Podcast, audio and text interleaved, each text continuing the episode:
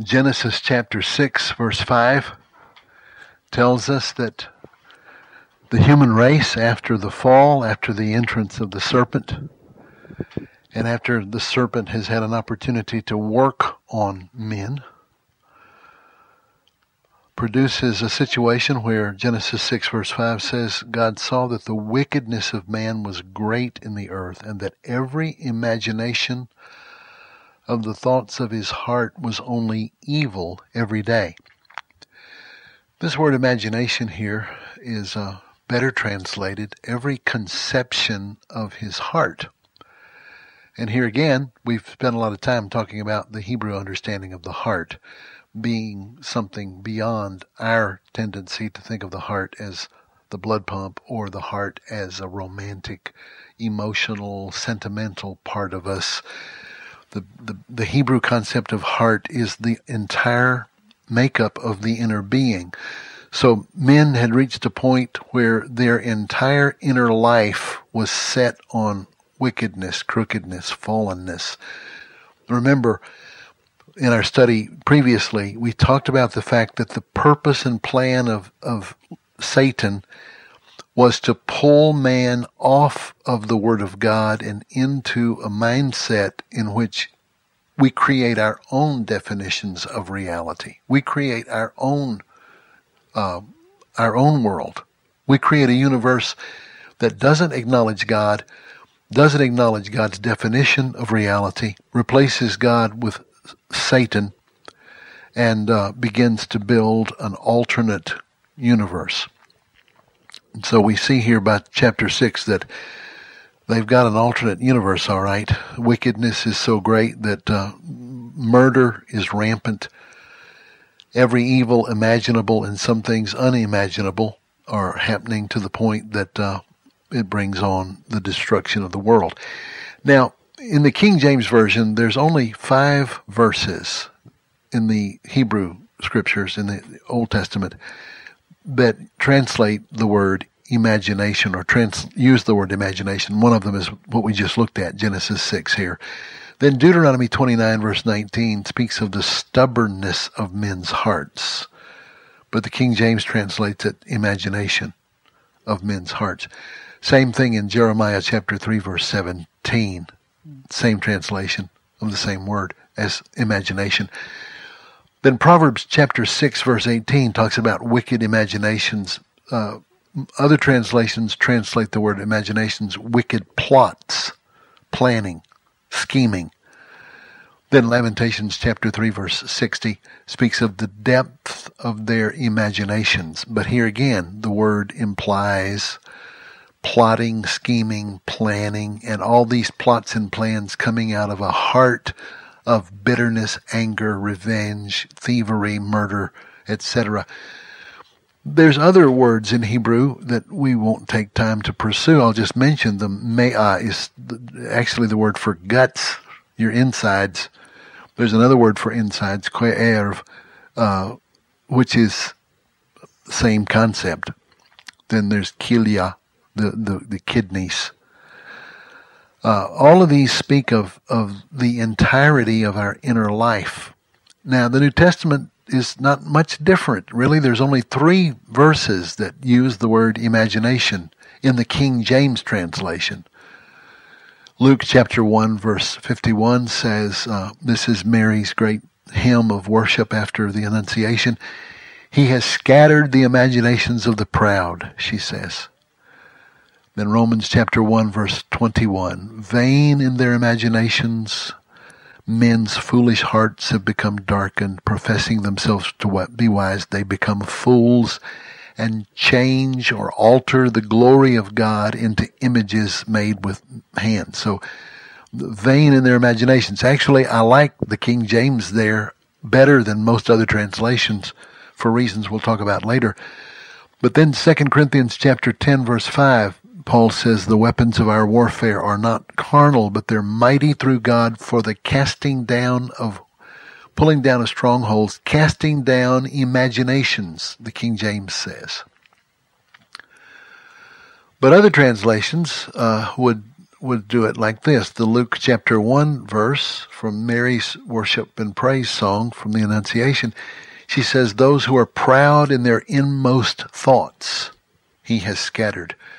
Romans chapter 1, their thinking became futile. Actually, I, I don't think that's nearly as expressive as the King James there. Uh, they became vain in their imaginations. Again, we'll talk about that more later. 2 Corinthians 10 verse 5, instead of the word imaginations, pulling down strongholds, casting down imaginations, NIV says uh, evil reasonings. So are you beginning to get the idea uh, that we're not ever talking here about just the image making processes of the mind when we're talking about the imagination. Now, those who refer to the imagination as evil are completely misunderstanding both the biblical text and the nature of human experience.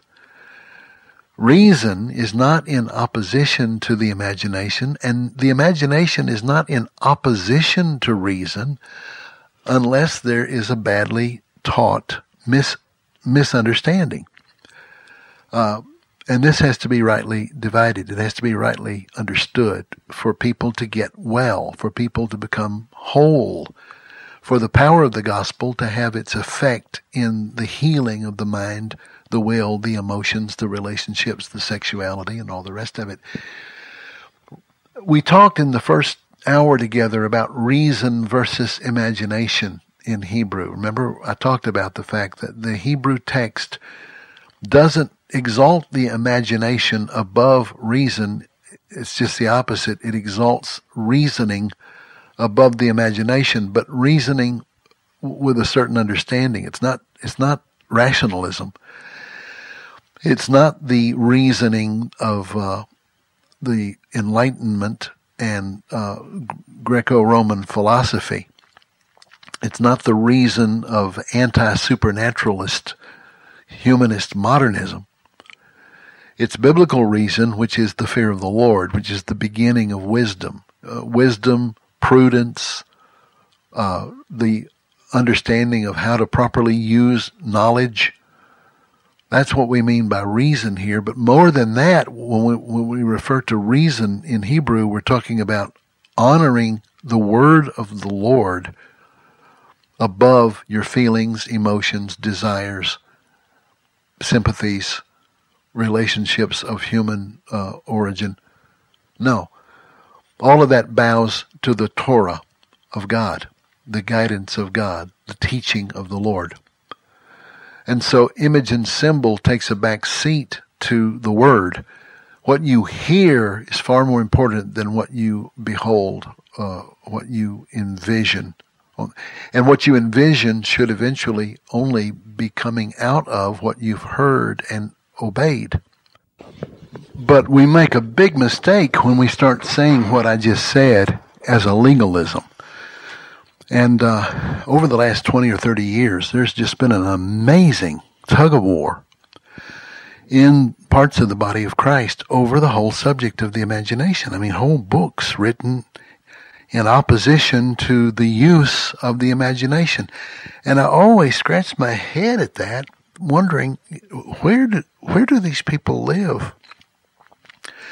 Do they think the imagination is something that you can choose to function in or not?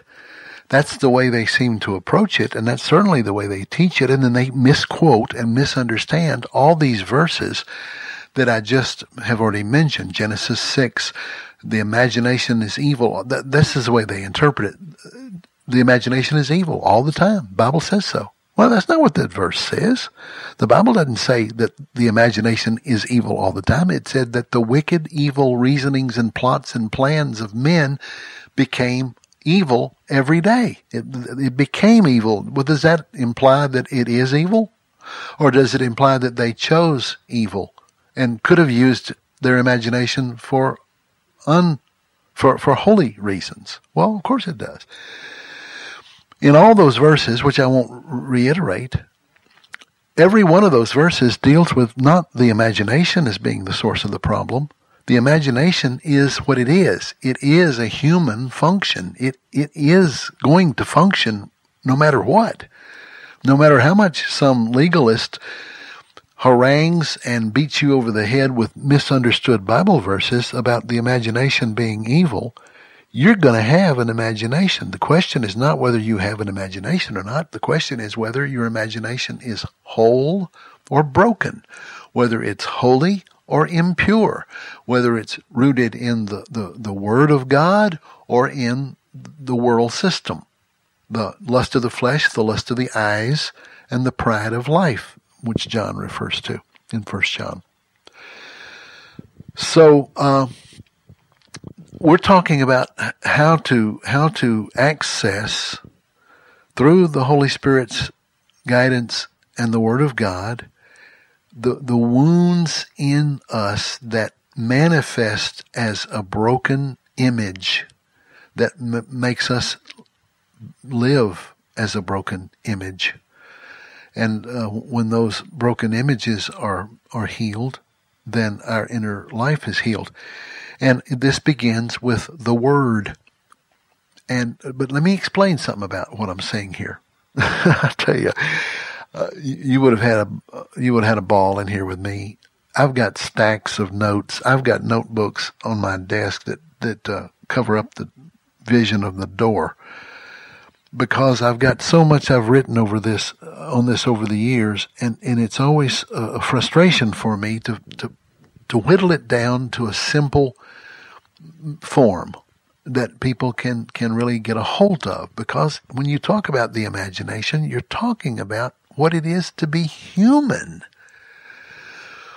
And yet, you know, I, have already referred to this, and I don't want to go off on it uh, and take up too much of our time on it, but some of you may know of cases where uh, people have been in terrible conflict with other Christians over this this subject. I, I remember years ago, a young man came to one of our conferences in Alabama. He was the son of a local pastor. He was in all kinds of moral trouble. And he was living in uh, willful sin and uh, all kind of things. I don't, it's just a typical litany of foolish evil. But his father was at a loss to know how to help him because he told his father, he said, I've got these pictures in my head. I can't get them out. I've I've got these memories and I don't know what to do with them. And I've I, I think some of them are demonic. And the father, and I don't mean this to sound critical. It's just that it's kind of a sad commentary. This father, who's supposed to be a pastor, he is a pastor, didn't know how to help his son didn't know how to pray for him, didn't know how to break the power of the demonic, didn't know how to deal with the horrible images in his imagination, which were fee- feeling, you know, feeding his appetites. See, one of the guiding statements you'll hear me repeat over and over in this whole study is there's not a picture without a feeling. There's not a feeling without a picture. The imaginative feels uh, or feeds our feelings. So if our feelings are tormenting, then there are pictures that are tormenting. If our feelings are lustful, there are pictures that are lustful. I mean, it's obvious. If our feelings are exalted, it's because we have a high and, and a holy image of what's true and right and good, which is why Paul says, whatsoever things are true, whatsoever things are pure, whatsoever things are good, whatsoever things are lovely, if there be any virtue in them, anything praiseworthy, think on these things. Paul's obviously not saying, you know, float around like some little fairy in, in a never never land and play like the world is a happy place when it's not. Paul didn't do that. And yet Paul walked through the hell of the Roman world uh, with the power of the gospel manifesting in his life and in himself because he understood something that we're trying to grapple with here and that I pray we'll all understand better and be able to live in once we've uh, gone through this series together in these studies. But when I say it's, it starts with the word some people would actually teach what I'm saying now is it's only the word. You don't you don't go into any imaginative stuff. That's new age. How is that new age for heaven's sakes? Eh, you know, when I read a menu and the menu uh, describes a certain dish and I get a picture in my mind of how that dish looks and how it will taste and whether I want to order that or not and spend money on it. Am I practicing black magic when I do that? Well, I mean, it's too stupid to even try to answer that question. But when you have hyper knee jerk reaction legalism, especially when it's dressed up as Christian, uh, and you, you end up with this uh, iconoclastic uh, mindset that uh, drove so much of the uh, hyper Reformation uh, movement. I'm not saying we didn't need a Reformation for heaven's sakes, but uh, you know when you go in and you tear down everything in a church building, and you knock the heads off the statues, and you break the stained glass windows, and you tear up the altar, and you you know set fire to everything, so that uh, your idea of a, a proper worship uh, facility is blank walls and blank imagery and no, no imagery. Because uh, the Bible says, the Bible says, you know, that spirit, the, the Bible says, I'm sorry. Anyway, uh, that you're not to make for yourself any graven image or any likeness of anything in heaven above, earth beneath, or the water. You, know, you, and do you realize if those people who did that to so many beautiful objects uh, of of devotion, if, if those people were turned loose on the tabernacle of Moses, they would have torn it down to the ground in the name of righteousness. I mean, there were there were uh, images of the seraphim embroidered on the holiest of all, the, the, the curtains that covered the holiest of all. Uh, the the Ark of the Covenant would have been destroyed by the iconoclasts, the self righteous Bible thumpers protecting people from idolatry. it's ludicrous. It's ludicrous. But I've I'm reacting the way I am because I've had to deal with these kinds of people. So this young guy who comes because his father didn't know how to help him. Do you know he actually told me now he, he's he's he's addicted to pornography. He's into all kinds of horrible deviant behavior, driven by uh, uncontrollable appetites that he, he doesn't know how to handle, because his imagination is filled with these demonic, demonic images. But he, he actually prefaced his request for help by telling me that his father said, "These people are kind of new agey, but maybe they'll know how to help you."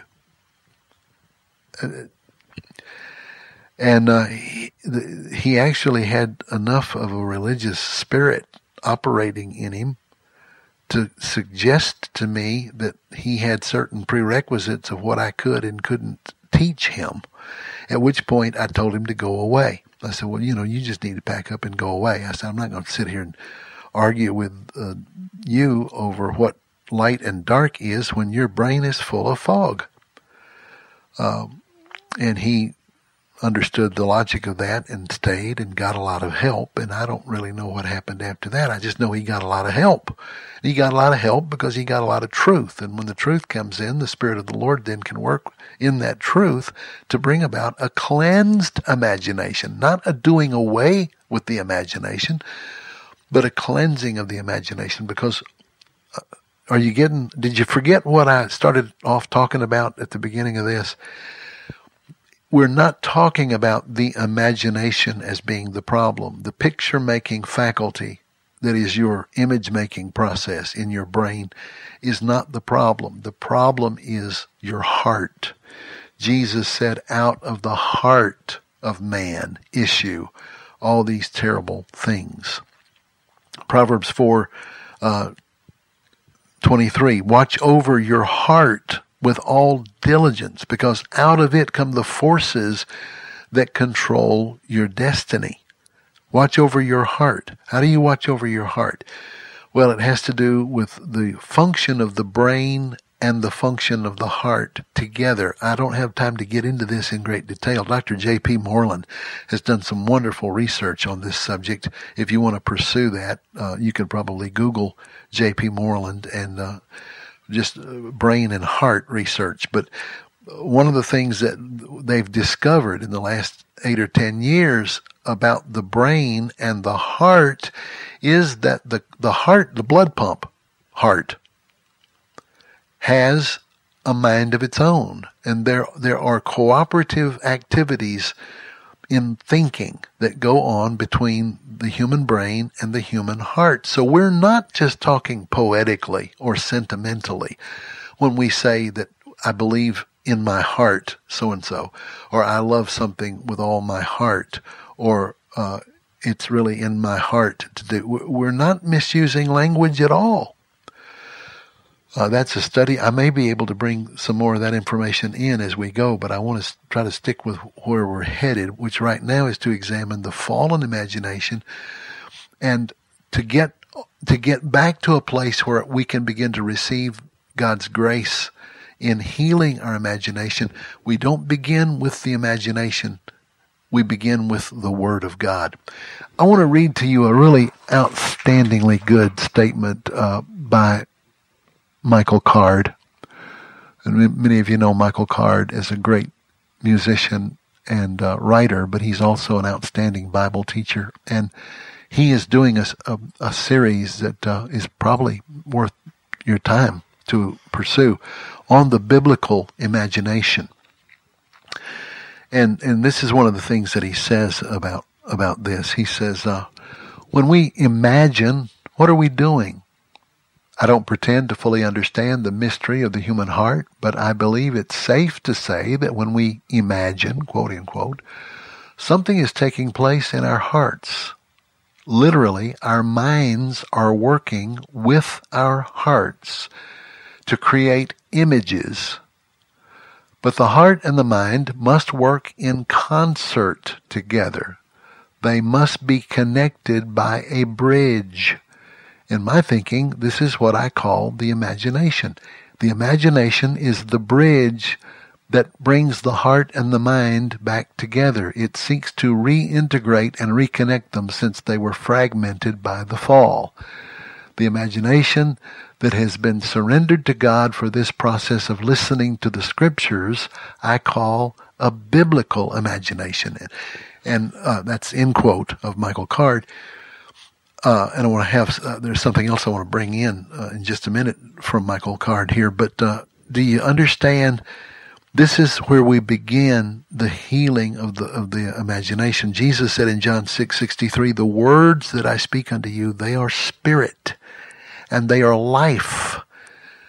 So Jesus is not ever just talking to our logic or just talking to our brain or just talking to the left brain at the expense of the right brain or to the brain at the expense of the head. It's head and heart. And the, the, the, the disconnection between head and heart in evangelical Christianity is destroying the gospel effectiveness in the culture. It's either destroying it by being so into the mind that it disregards the needs of the human heart, or so into touchy feely that it disregards the authority of Scripture. You know, the old Pentecostals used to have a saying that says, too much word, you dry up, too much spirit, you blow up, spirit and word, you grow up. And uh, vulgar as that may sound to some people, it's accurate, absolutely accurate. Well, Michael goes on to say here in this uh, in this article that uh, when you read with a biblical imagination, what does that mean? And then he gives a great example of uh, Jesus approaching the disciples when he calls them to be fishers of men. And he says, you know, I've heard this a hundred times in sermons and Sunday school lessons, and I always thought of it as kind of a, a sweet atmosphere and you know, hear these guys working real hard, and Jesus walks up with a big smile on his face and says, uh, "Follow me, and I'll make you fishers of men." And everybody's excited about that, and they say, "Sure, sure, we'll, you know, we get the analogy, Jesus. We'll, we'll, we'll follow you and Instead of fishing for fish, we'll fish for men. And it's all a happy atmosphere.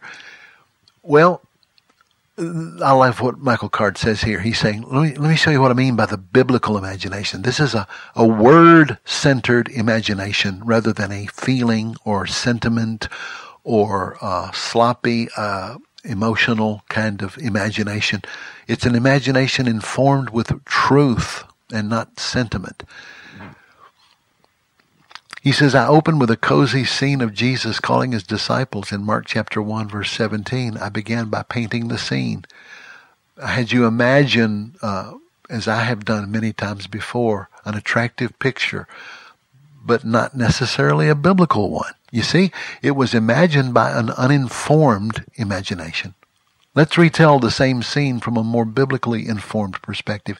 Jesus has recently returned from his ordeal in the wilderness where as only Mark tells us, he was, quote, with the wild beasts.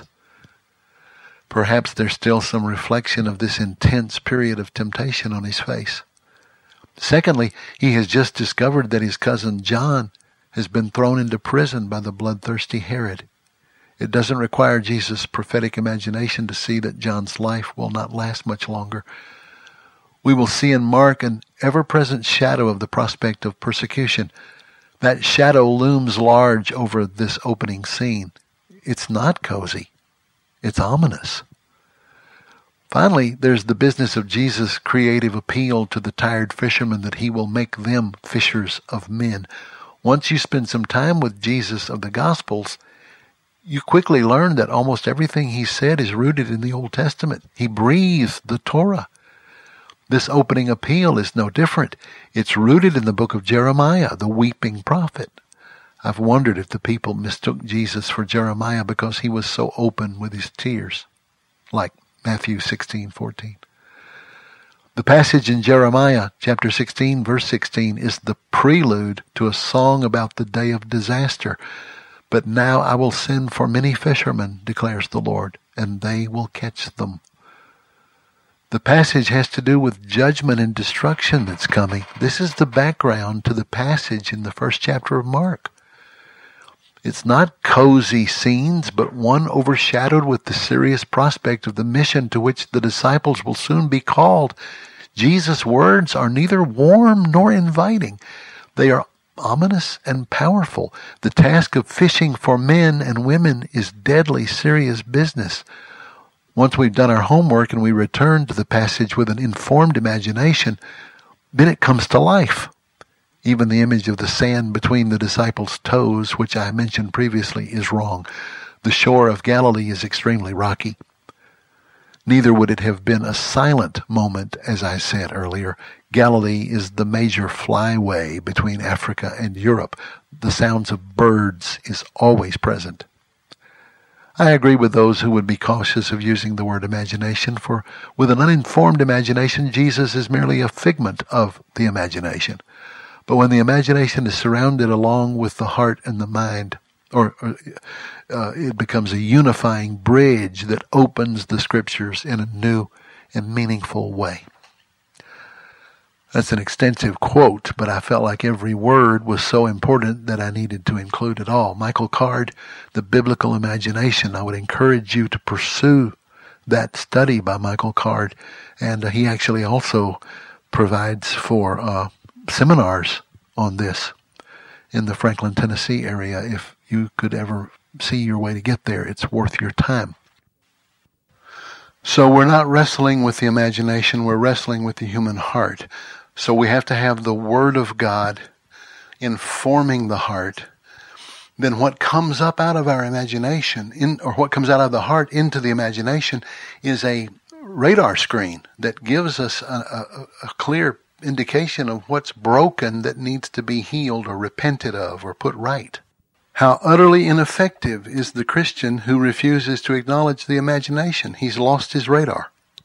Now, the imagination as we've said repeatedly, is the bridge which reunites the divided soul, restoring the good of reason with correct image, symbol, and emotion. But then the false gods come in and manipulate the broken and rebellious soul of man. So Jonah chapter 2 verse 8 says, Whoever gives heed to lying vanities forsakes his own mercy. Uh, that's one place where the King James Version, I think, is much more effective. Lying vanities, speaking of idols, speaking of false gods.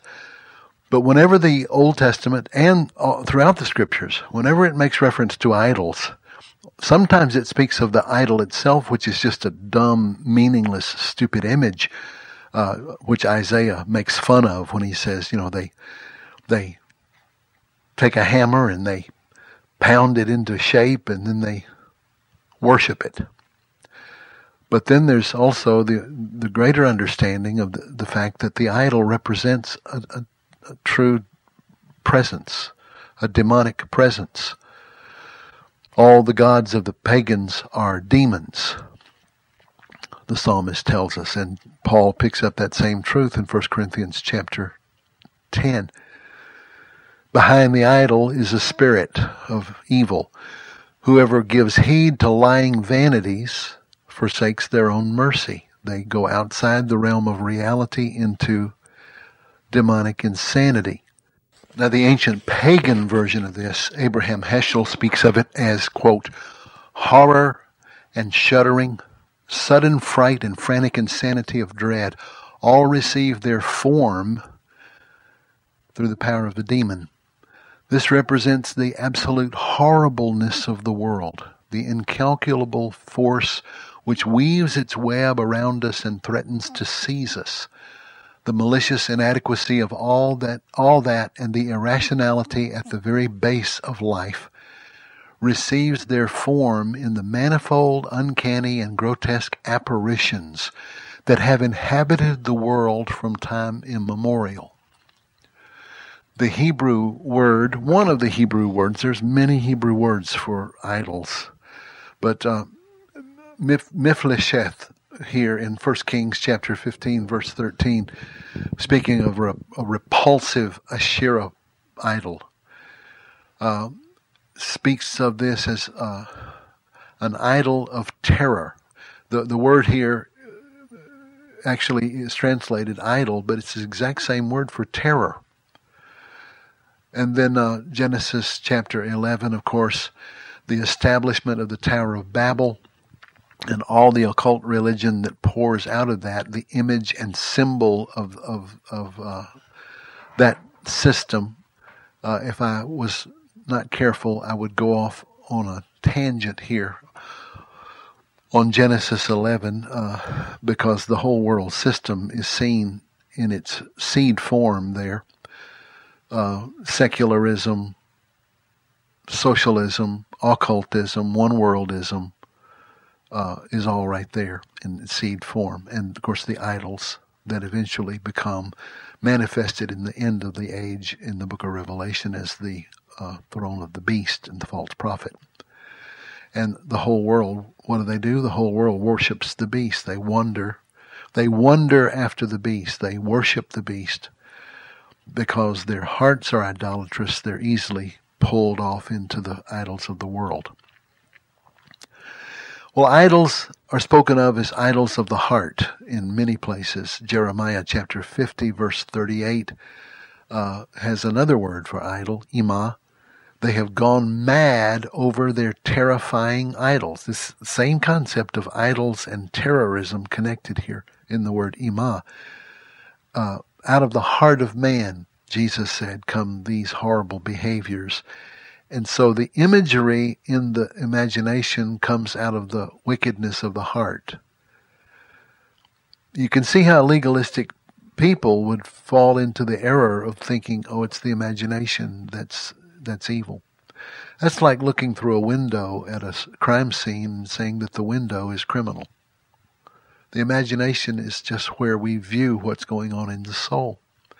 Ezekiel 14 verses 3 and then verse 7. They have put their idols in their hearts and they've set these idols before themselves and they've become stumbling blocks that will cause them to sin. Then God says, uh, they'll reach a point where I will begin to answer them according to their idols. See, if you don't go to the Word first, which I've been stressing and re stressing, if you don't go to God's Word first, then you begin to have all kinds of false concepts pour in. And God finally says, you know what? If that's what you want to do, I'll start answering you according to your idols. I'll let your idols become the pseudo voice of God to you, if that's uh, what you're embracing. Now, listen, some of you who are hearing me say that are already. God is never going to throw any of his children away into the hands of false spirits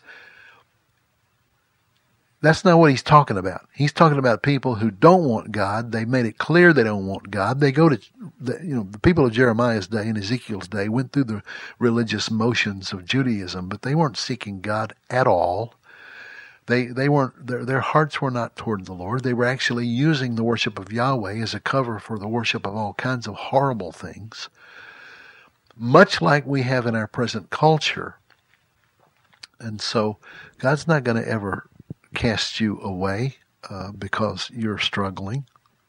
He's he's he's talking about people who are, are not struggling. They they've embraced evil, called it good, and God says, you know, you keep moving that direction. I'll just let you start thinking you're hearing from me when you're hearing from evil. Ezekiel uh, 14:3 and then verse 7 I will answer them according to their idols. James chapter 1 verses 14 and 15 Every person is tempted when they're dragged away by their own evil desire and enticed. The desire gives birth to sin, and sin, when it is fully formed, brings forth death. So there's a progression here from what goes on inside the heart of man up into the imaginative, out of the imaginative into behavior, behavior setting in motion that which should never have been set in motion. That's what sin is. We say sin is missing the mark. Well, yeah, technically that's a very mechanical, basic nuts and bolts definition of sin. But when taken to its full understanding, sin is is giving creative energy that God entrusted to us as co-regents with him and as his children in his image and likeness and taking that power that we should have used for good and giving it for the purpose of creating that which should never have been. Now, um, I've quoted uh, several things in our time here together that uh, were fairly extensive quotes, but I'm about to outdo myself now in an extensive quote because my mentor and friend, Leanne Payne, has addressed this subject better, in my opinion, than any other person has ever addressed it. And so I don't see any sense in trying to improve on it. I may stop and do some commentary on it to give some clarification. But in reference to the fact that we're dealing with the inner being and its brokenness away from God and away from itself and away from each other and away from the outside world. And what happens in the inner being when it chooses idols instead of reality, instead of instead of the, the living God. When it begins to build for itself a false universe made out of the nuts and bolts and broken pieces of its own imagination uh, see, once you begin to understand that, then you understand that the gospel and the, the delivering, saving power of the gospel is in our returning to the real, returning to the true. And uh, Leanne addresses this here in uh, her book, The Healing Presence. I'm going to quote from it extensively. The wonderful thing about uh, healing prayer is that we're given the power to recognize and hate that which is delusional and to walk away from it. We're given the power to accept the true center and walk into it. An awful example of failure to choose to live from the center is given in Charles Williams' novel Descent into Hell. In it, he shockingly images one man's fall when he elects to love himself in exclusion to the more troublesome and time consuming flesh and blood real woman. In her place, he takes to himself a succubus. That's an occult term for an imaginary woman, or actually, technically, it's a it's a demon spirit that takes on the feminine uh, role. This is, in actuality, the practice of ma- masturbation with an accompanying fantasy life. The reader watches in horror as the real personality of this man Wentworth deteriorates, as his grasp on a real woman loosens, and as the illusory world he step by step chooses becomes more important, compulsive, and even horrifyingly bleak to him. We then see Wentworth deliberately and devastatingly descend into hell of the false narcissistic self a center or locus from which he is finally unable to choose the good, he is then utterly passive and unfeeling, even though he realizes he is falling into perdition. Here, the creative masculine will, that which can choose joy and initiate change, has been utterly abdicated. It's now helpless. Hell, says Charles Williams, is an image that bears no more becoming. In Dante's Inferno, Satan is set into a block of ice at the bottom rung of hell. That's the image Charles Williams has in mind when he made this statement. Wentworth is now, like Satan, set in ice. For him, there would be no more becoming. Sin has to do, in a very real sense, with rebelliously demanding to experience that which is not what God did not create and can never look upon, much less bless. The facets of evil we call black magic, witchcraft, and sorcery illustrate this. The evil magician or sorcerer evokes the phantoms, the illusions that would consume the naive, the unwary, those who are not living from the true center. The evil magicians call into being the illusory, that which hates reality let me just stop here and say, and I'll have more to say about this later, but nothing, uh, nothing illustrates this like Hollywood. This is what Hollywood does. We call it the dream machine, but it's actually the hellish nightmare machine now more than ever. Although thankfully there are positive signs, they're they're they're few and far between compared to the overflow of demonic insanity vomited out of the hell of Hollywood. Satan and his minions hate all that is created, all of nature, the very matter that goes to make up our world, our minds, and our bodies. The satanic aim is to twist, defile, and destroy us, spirit, soul, and body. To achieve his aim, he uses that which is spun from our illusory bent selves and world around us. The pornographic images, including those of murderous hate and death, openly portrayed and hawked on such a grand scale throughout the world, are all demonic. They participate in witchcraft.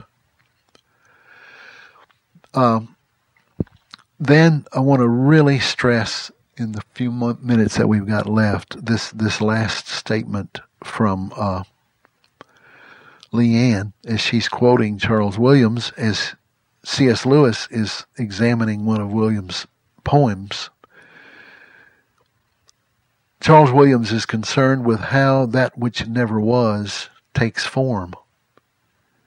In an unfinished poem, The Figure of Arthur, he uses the myth of King Arthur to further explore this same unreality. Arthur, in his lust, unknowingly lies with his half sister, the evil queen Morgause, and she gives birth to their son Mordred, who then later kills his father Arthur. C.S. Lewis, explicating this poem, explains that William's concern is, quote, not with the psychological origins of evil, but with its metaphysical procession. You get that? He's not so much concerned about what's going on in Arthur's head or even Arthur's body in the sexual misuse of his half sister, but he's he's more concerned here with how that which should never have come into existence gains a portal into the physical world by the misuse of the godlike power of creativity through a human being in rebellion to God. How, how does the how does the evil metaphysical procession occur? It's intrusion from nightmare into reality. The horrible stages whereby what ought not to be at all becomes an image. And what ought to be only an image becomes stone. And what ought to only be stone becomes a woman.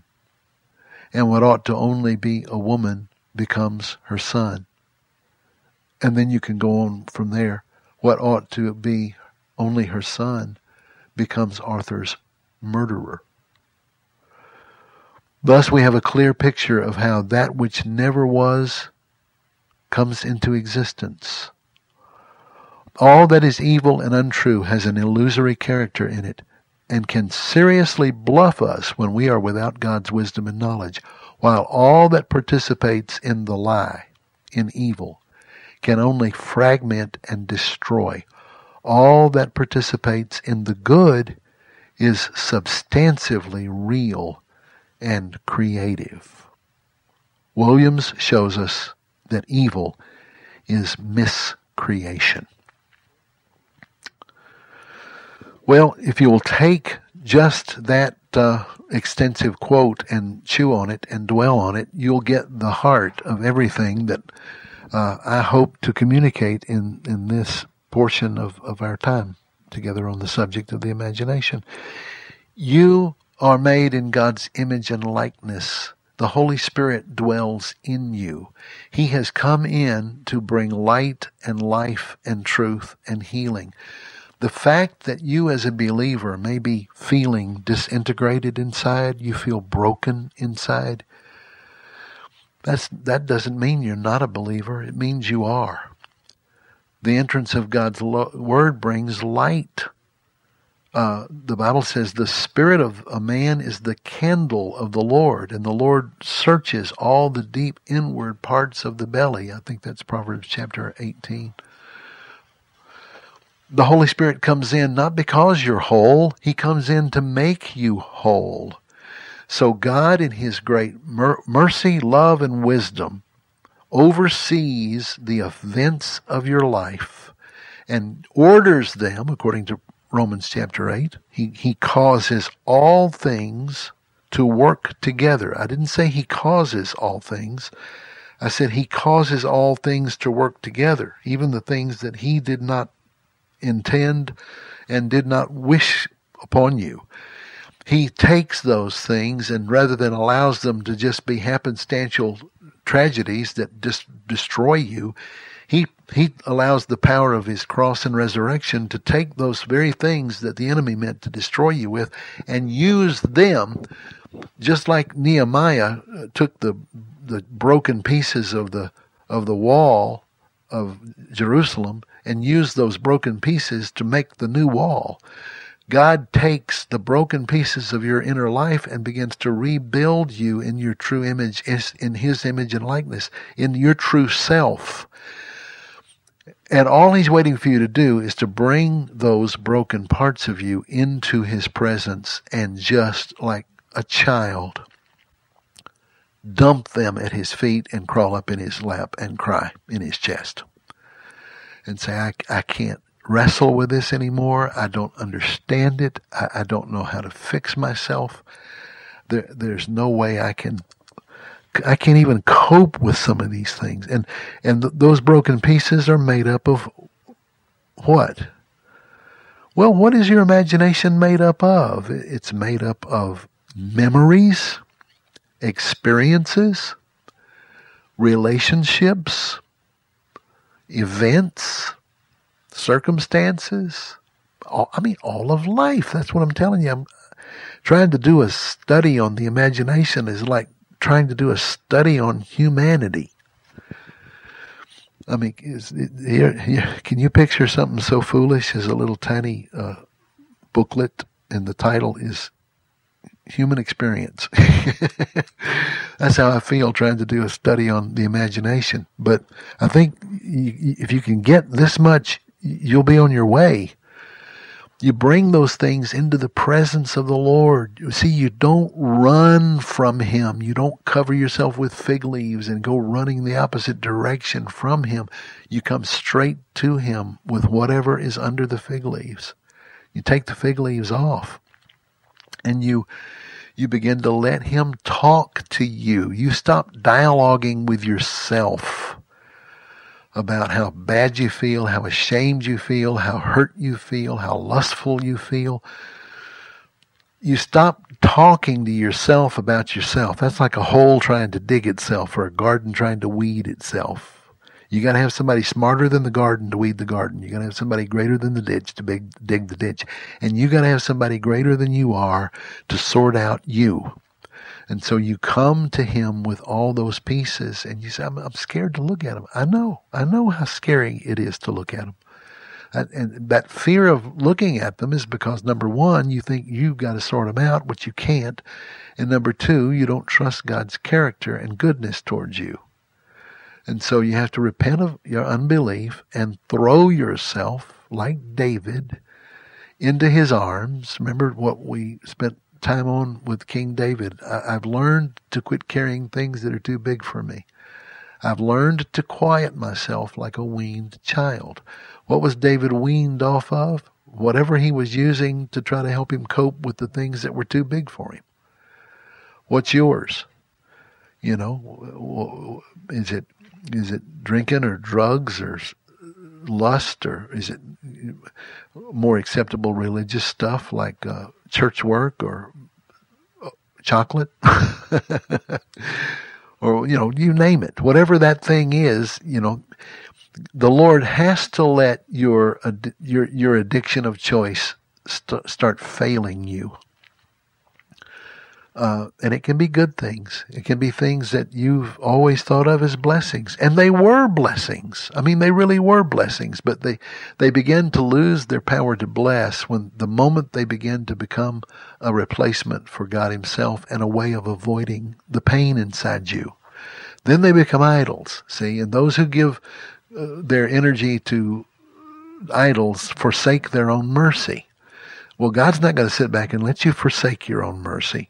So he's going to let your idols start failing and he's going to let the pain get bad, as bad as it needs to, so that you begin to bring the addiction to the Lord. We're, we're a culture so focused on bad addictions, you know, drinking, drugs, all this, all the stuff. You don't need me to list them. You know what they are. But we don't realize how often we may have to come through this process with good addictions, good things, things that were originally good, but somewhere in the process they have become a barrier between you and the purposes of God. It can be your marriage. It can be your children. It can be your best friends. It can be your ministry. It can be your profession. It can be your desire to get another degree. It can be what, I mean, all kinds of things. I mean, I've been through that on several occasions just in the last few years. And it's kind of disheartening to be my age and find that at my age there's that many things the Lord had to to put on the cross. But blessed be his holy name. I'm so grateful that he did and grateful that he's faithful to he who has begun a good work in me will finish it. it just feels like he's going to finish me before he finishes it. But he can raise the dead, so I'm not even worried about that. That's not even a problem, is it? See? Okay, so uh, let's just briefly go back over what we've tried to address in this time together. The fallen imagination is not the problem. It's not that our imagination is fallen, it's that our heart is twisted and fallen and rebellious and uh, self deceiving and uh, Jeremiah, uh, the heart of the heart of man is deceitful and desperately wicked. We've referred to that before. Desperately wicked, and that phrase "desperately wicked" came to be identified with the name of Jacob, as Jacob finally, after a lifetime of manipulating to try to get his own way, his way, has to wrestle with God and he finds himself on his back with the angel of the Lord standing over him with a foot on his chest and the, the angel of the Lord says, you're, you're blessed, Jacob. You've wrestled with God and you've won. And now your name will be Israel, prince with God, because you've wrestled with God and you've, you've won.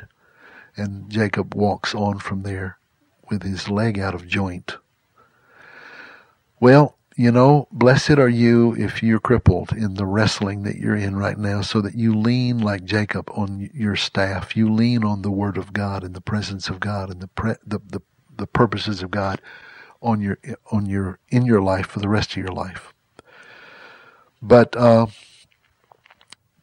the other thing that we stressed in our time this hour was that uh, there are those who think the imagination is itself evil. Be patient with them. I hope you'll be more patient with them than I am. I, I tend not to be very patient with them because it, it, it's a it's a mind bending thing for me. But I understand it because when you're afraid of the human heart, when you're terrified to look in it, because and you should be terrified to look in it if you're trying to look in it without grace. But if you're a legalist, you don't understand grace, so you, you don't know how to look in the human heart, and so you're terrified of it. And so rather than look in it, with grace so you can bring help and healing, you put up legalistic fences around it and don't let anybody get near it and uh, and treat it like it's the problem. And then, of course, you've got 500 years of iconoclastic, hyper, anti image and symbol to wrestle with in some religious circles. So, uh, and I'll, I'll have more to say about that in our next study where we talk about holy image and symbol and uh, the right understanding of, of the imaginary and how to feed yourself on the right understanding of the holy imagination. And as we make our way toward actually praying for the holy imagination to come in and uh, and heal us, for us to have a holy imagination. I'm not saying this very well because I'm trying to squeeze it all in in a couple of minutes, and we don't have any more time. So. God bless you all. Thanks for listening. And uh, whatsoever things are true, whatsoever things are good, whatsoever things are pure, whatsoever things are lovely, whatsoever things are of good report, if there be any virtue in them, if they be praiseworthy, think on these things. God helping us will do that.